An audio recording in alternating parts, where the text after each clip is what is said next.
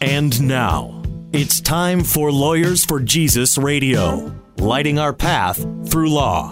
A show about faith in the law and in the marketplace, featuring the partners from the law firm Mauck and Baker.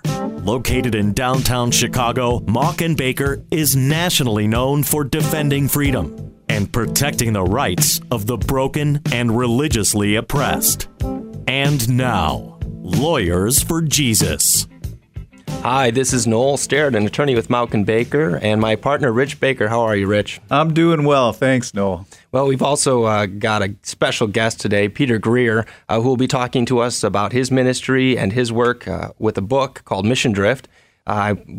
Want to get there, but first I want to let you know that this is our inaugural show. We are very excited to be on WYL, and we are excited to tell you more about what we do as a law firm serving Jesus. We are in the Chicagoland area, but we do represent uh, churches and ministries across the country. And so, Rich, uh, tell the listeners something about yourself. Well, I've been practicing since uh, 1980. Uh, Mauck and Baker, John, and I started in about 1986, and our vision has always been to serve God's people.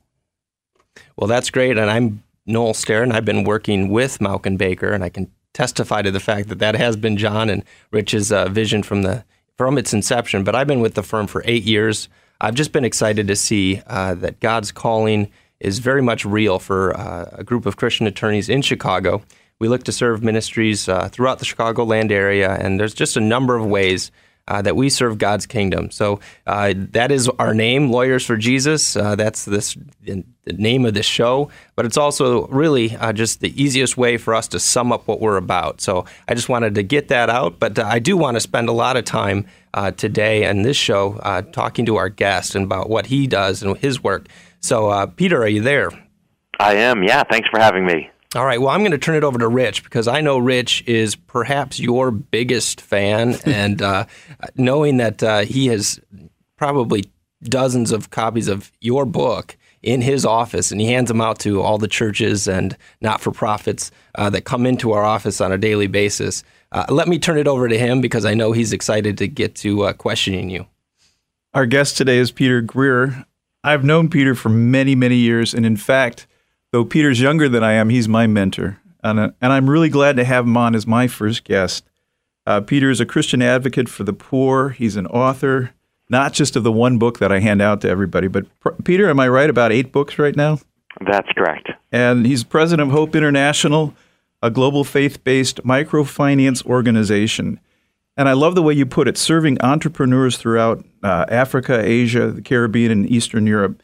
I'm going to want to get into that in just a minute. Um, but I also noticed I went on your website and I tried to find out more about you. And I noticed on the website for Hope International, there's almost nothing about you. And that really tells me that Hope International is really not about Peter Greer. It's really something much bigger than that, isn't it? It absolutely is. Yeah, we, we want to make sure we don't forget the mission. And the mission uh, is not about any person. It's not about our founder, Jeff Rutt. Uh, it's not about anyone on the team now. And, you know, one of the things that I've done, Rich, is to ask the board of directors to do my final performance appraisal two years after I'm gone and uh, in no uncertain terms, I believe that's my most important uh, appraisal. Is two years after I'm no longer with the organization, what remains? Is the mission still vibrant? What has happened to the team? What has happened to the culture? And uh, I, I want to make sure that we're always thinking beyond the current team and what it would look like to make sure we really fulfill the mission with excellence when uh, the current team is no longer here. You know, Peter, I'm an attorney. I work with over the years, I've worked with hundreds of churches and many, many Christian organizations. And to have that idea of legacy or that idea of passing on and preparing for the future, uh, grooming and raising up future leaders, and and putting that mission first is is really a rare thing many times with many Christian organizations and even with churches. So I'm I'm delighted to hear that. Um, I want to get into mission drift with you, but before I do that, I'd like to know a little bit more about Hope International. Um, so it's not about Peter Greer, it's about Hope International. What is Hope International? So it actually was a, a ministry that was failed, uh, a failed charity attempt, actually, that it started after the fall of the Soviet Union and shipping in goods and supplies in a church to church partnership. and then over time, uh, recognizing that uh, these these handouts were not uh, necessarily having a long term impact. And so it was good at a time of crisis, but long term it actually caused some dependency, uh, as Bob Lupton writes about in his book Toxic Charity. Uh, a sense of entitlement was creeping in. And so there was a recognition that, yes, we are called to care for the poor. Yes, we are called to fulfill, uh, to follow uh, the greatest commandment, to love God and love our neighbor. Yes, we're to follow the Great Commission and to go and make disciples of all nations. Uh, and as we're doing this, uh, we're to make sure that we're loving God with our head, mind, heart, uh, mind, soul, and strength. And so uh, recognize that there's got to be a different way of helping long term. And so transition beyond uh, a handout model uh, to discovering this concept called microfinance, uh, microenterprise development, and really believing that a job is a better way of helping people than handouts long term. And so made that switch. And from the very beginning, though, we were always clear uh, this is not just about uh, helping people work their way out of poverty, but making sure that we are clear, we are intentional about proclaiming the good news of Jesus Christ. And so we are a Christ centered organization that tries to alleviate extreme poverty, uh, currently operating in 16 countries. Uh, Peter, I look at this and, and uh, you just said a real mouthful there of many, many different ideas going on. What is microfinance and, and how does that work in a Christian charity kind of uh, setting? Yeah, so maybe the easiest way to just describe this concept of, of microfinance is to uh, start with a, a, a different premise. Start with the understanding that individuals in poor uh, countries are not helpless. They are not hopeless. They have gifts and they have capacity. And, and so it really starts with a changed mindset of saying, uh, we want to go in and equip and empower and not do for them what they are very capable of doing for themselves. And so, this idea of uh, uh, employment based solutions to poverty, what we found is that there is an entrepreneurial spirit born out of necessity in many places around the world. And so, we will go in and we will provide coaching, training, helping people to start understand what their gifts are, to understand what they have in their communities. And then we will provide access to capital, uh, initially through a simple savings account, but then also through small loans we know it takes money to make money, so uh, work with individuals to start small businesses, and then uh, step back and watch what they can do. Watch these businesses grow and watch their uh, communities uh, begin to flourish. And Peter, what have you seen in doing that? How uh, it it sounds like a great concept, but in reality, on the ground, uh, what's happening to these people? Well, you know, it's in some ways, I want to be careful not to over uh, emphasize because uh, it is a tool, uh, and there are many, many times where you, you see incredible flourishing. You see individuals. I, I think about my last uh, trip to Rwanda, meeting an 80 year old uh, blind widow named Anasitazia, uh, and uh, spending time with her and hearing her tell me, uh, she said, I may be old. Uh, she was about 80 years old. She said, I may be blind, but my children are not going to see me beg. And and so here she was, you know, living through the genocide, having so much. And maybe, you know, 20 years ago, before starting this work, I, I might have looked at her and defined her by what she doesn't have. Maybe I would have defined her as a blind uh, Rwandan widow. But today I would define her as an entrepreneurial woman who has hope for the future. Uh, she she uh, provided uh, she got access to capital built onto her home, so she was renting out rooms. She also uh, took an investment so that she could get better agricultural inputs to improve the yield uh, and have someone farm her fields. And uh, and so that's just one example of what happens when we transition beyond defining individuals by what they don't have and look at them and see their God-given capacity and potential that I believe exists in every country and in every person. That's a, really exciting. Thank you for sharing that, Peter. Uh, we've got a lot that we want to get into uh, after the break, so I just want everybody to stand, stay in uh, and listen. Uh, Peter's going to be uh, transitioning, and we're going to be talking about uh, your book, Mission Drift. We've got some questions on that. you're listening to WYLL, Lawyers for Jesus, and we're just excited. This is I'm already excited to, to, see where this is going. Peter, thank you so much for being our first guest. I just love hearing the testimonies that you're sharing. Uh, this type of work. This is exactly why Mauck Baker exists as well. Uh, we're a law firm, so we use our our, our gifts, our potential, our, our degrees in order to serve the kingdom. It sounds like that's exactly what you're doing in your context, and uh, I just love to see how God has equipped each one of us uh, to to build His kingdom. I mean, really, this is what we're talking about on this show, and what we're talking about with you is not your work, not our work, but God's work. And I just love uh, love touching touching base with other people in different parts of the world and seeing what our heavenly Father is doing. So, um, stay tuned after uh, the break. We're going to hear more about Mission Drift, but I just wanted to ask one question uh, to you uh, and give a, a tease as we go into Mission Drift. What would be one thing if you had a chance to speak to a pastor or a ministry leader? That that ministry leader uh, could do to stay on mission. If you just had 30 seconds, I would say it starts with a recognition that drift is inevitable unless you actively work to prevent it. Drift will happen. It is the path of least resistance. It will happen unless you are actively preparing and working to remain true to your primary mission. And what is your primary mission? At Hope International, we want to unite uh, the greatest commandment with the Great Commission and see lives transformed by Christ uh, and to see individuals equipped to work their way out of poverty. Excellent. And uh, at Mauck Baker, as you guys are all just learning about us, our mission is to serve God and represent His people with all their various legal needs. And so we are here um, largely to make sure that people are free to serve God and their neighbors in their community and their marketplace. So tune in after the break and we'll hear more from Peter. Thank you guys.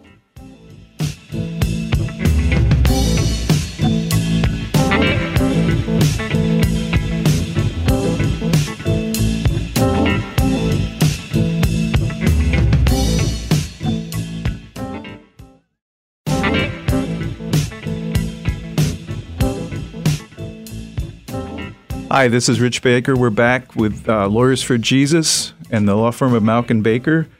Um, our guest today is Peter Greer. Peter is the uh, president for Hope International, and we have been discussing its ministry in 16 different countries in which it views uh, those that it's serving as entrepreneurs, not as the poor, the needy, or those who have lack. Peter, I wanted to turn from um, the mission of uh, Hope International and really look at a book that you've written called Mission Drift the uh, your premise, and you said this at the beginning of the show, was that uh, if there were one thing you were to say to pastors, it would be, or uh, those who are involved in Christian ministry, unless you're attentive, your uh, organization will drift from its original mission. Um, give us a little more detail on what you mean by that. So, what we did is, uh, as exploring this topic of mission drift, uh, first of all, it was a it was a personal interest. Uh, we looked around and we saw today organizations that were founded just a few decades ago. We saw them slowly veering off their mission, and uh, initially that might have been an organization that just was so clear about their spiritual mission. They were so clear about their Christian identity, and yet over time it seemed to be watered down and in some cases it seemed to be non-existent. And so we wanted to understand how does that happen? And more importantly how do we make sure that that doesn't happen to us? And so we looked at organizations that had remained true organizations that had scaled that had professionalized that had continued to stay true to who they were. And we wanted to know what did they do differently from other organizations. All right, so I'm asking you, what did they do differently? Yeah. And and what are you doing about it? How did you implement that into uh, Hope International? I don't know if this will be a uh, discouragement, Rich, but we didn't find that there was only one area. There's not only one thing that you can do, but it, it was it was it was several factors. Uh, we found that they thought differently about how they recruit their board and how they recruit their staff. They thought differently about the culture. They thought differently about the metrics that they use. They thought differently about where they access money. They thought differently about their policies and procedures. They thought differently about a host of issues, and it wasn't again one issue. It was just multiple issues. But maybe if there's one thing, Rich, maybe the starting point is simply what we just have been talking about. Do we believe that drift will happen? Is there clarity of our mission and is there intentionality about making sure that subsequent generations, subsequent leadership teams, subsequent boards of directors are going to keep that mission central to the operation of the organization? Peter, I'm laughing as you do this because if, if I had you on the stand, you would be uh, especially on cross examination, you would be running at the mouth and that, and I, um, we we have to break in and, and break that up. Let's let's break that down a little bit and actually uh, break that into the pieces. Um, perhaps starting with something that I found very valuable in your book, realizing how valuable Christian mission is, and not um, simply thinking of it as service uh, to the community, but specific kind of service to the community. Yeah, and and Rich, you know this better, but uh, in recent court decisions, uh, the idea of even questioning the premise is an organization like Hope or many of the other organizations is our mission purely uh, developmental? Is it really about just poverty alleviation? Or is proclaiming the good news of Jesus Christ an integral part of who we are and what we do? And we believe strongly, emphatically, that at the very core of who we are, if we forget that spiritual mission, we are not going to see lasting transformation and we're not going to be true to who we were created to be. And just the moment for me that that happened was an individual that we were working with internationally who had business success his his life was uh, supposed to be changed, and I uh, went into his home, and it still was a picture of poverty.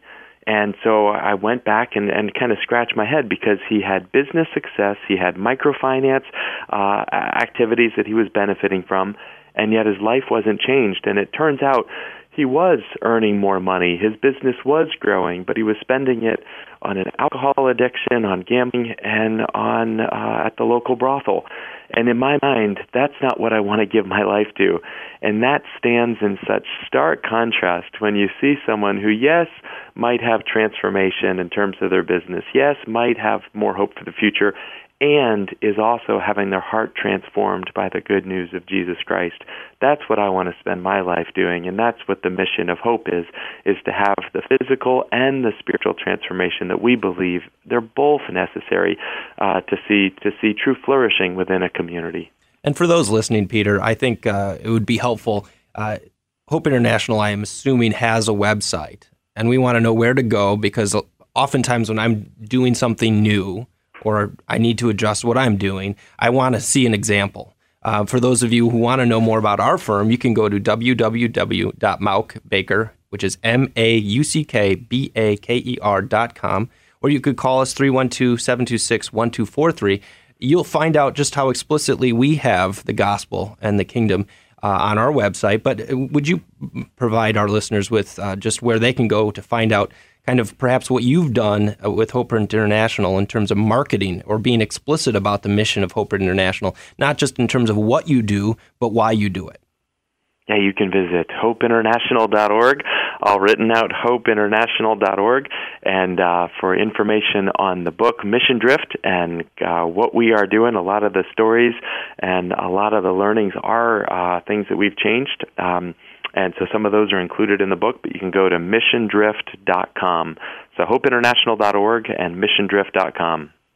Peter, you've talked uh, in your book about a lot of di- um, different areas in which you shore up a ministry so that it does not drift. There's a story that you told in, in the book that has always moved me, and that's about a particular donor situation that you ran into. Could you let our audience know a little bit about that? Yeah, that was one of the early moments before we uh, had really thought about uh, doing the research and writing the book. Um, it was one of the formative moments. It was early uh, after I had joined Hope, and uh, we were cash strapped trying to do this mission that we believe God had given us, and uh, trying to figure out how do we reach uh, individuals that might have an interest in supporting us. That cash strapped is something I think that most ministries and, and probably most people are are right there with you on. Yeah, yeah, it's uh, it, probably is uh, something that maybe many people can relate to, and maybe they can relate to this as well. That there was a donor, uh, a corporation that was interested in our mission. They liked the model, they liked the methodology, they liked the geography, and there were several individuals that had supported us. And uh, so we were down at Houston. I was on this Houston high rise giving the kind of final presentation to the leadership team. And uh, they said, you know, again, love what's happening, love the model, love the methodology. They said there's just one more thing. they said, You keep talking about Jesus, you keep talking about the spiritual aspect of your organization, and because we're a publicly traded company, uh, we can't uh, get behind you. And in this case, uh, this would have been a seven figure contribution. It, it would have helped us serve so many more families and yet we believe it was a moment. We believe it was a test of saying, is our mission for sale? Um, and if so, what's the price tag on it? And so, talking with our board of directors, talking with our leadership team, we came to the conclusion that in good conscience, we could not tone down who we were. We, we could not somehow separate the microfinance activities from the proclamation of the gospel. Peter, I have to stop you there. I'm, I'm imagining your boardroom where this comes up uh, finances are very, very significant, and and uh, everybody's discussing them. What did it look like when you did that in the boardroom? Was it just a, oh we this is a very clear thing, and of course we won't take that money, or how did it work? You know, I as well as several board members, you start from a position of saying we want to make this work. How can we make this work? Because think of all of the additional people that we could serve. But there was a moment that I think was so clarifying in my own life. It came back to a question of saying, let's start from our mission. What is our mission, and will these funds help us accomplish our mission? And as we reframe the conversation in terms of mission, not in terms of growth, we came to a very different conclusion. And I think that's where a lot of nonprofits go on the wrong track, where they start thinking growth is the highest goal as opposed to impact and staying true to who you're created to be. And so that was a turning point for us that we said we always want to make sure we talk and define our mission. First of all, in terms of Christ centeredness, are we being true to who we're created to be? Secondly, are we doing our work with excellence? And then and only then do we talk about growth so that we don't have growth that somehow is pulling us away from from the founding purpose and passion uh, that that we had. You're listening to Lawyers for Jesus. We're interviewing Peter Greer. Uh, Peter, this is just uh, wonderful, and I and I hope people will uh, check out Hope International's website. I hope that everybody will go uh, pick up a uh, a copy of Mission Drift. Uh, if you need a copy, just come into Rich Baker at Mauck and Baker's law office. He has about 30 on his desk. He typically gives them away for free, especially to clients. You can go to uh, Mauck and Baker's website, M A U C K B A K E R dot com, or call us 312 726 6454. Uh, Mauck and Baker is the name of the law firm. This is Lawyers for Jesus every 3 o'clock on Saturdays. Uh, we'll be talking to more guests, uh, hearing what God's doing uh, in many different spheres. Um, thank you so much, Peter, uh, for your time, for your work. Uh, we just want, if you would, just close us out in prayer because we want to pray. we've got 30 seconds. If you would close us out in prayer, I'd appreciate it. I would love to. God, thank you for this time. Thank you for the mission of Mauck and Baker. I pray that you would bless them um, as they protect uh, so many organizations and make an impact for your kingdom. And for the listeners as well, help each of them to remain true to the mission that you have given them, that your name would be lifted up among all nations. Thank you for this time and pray this in the name of Jesus. Amen. Amen. Peter, thank you so much. It's been a tremendous blessing. Uh, we'll certainly stay tuned to see what you're doing and what Hope International continues to do. Um, anyways, would you provide the uh, website as well so that uh, just in case anybody missed that? Sure. Again, it's hopeinternational.org.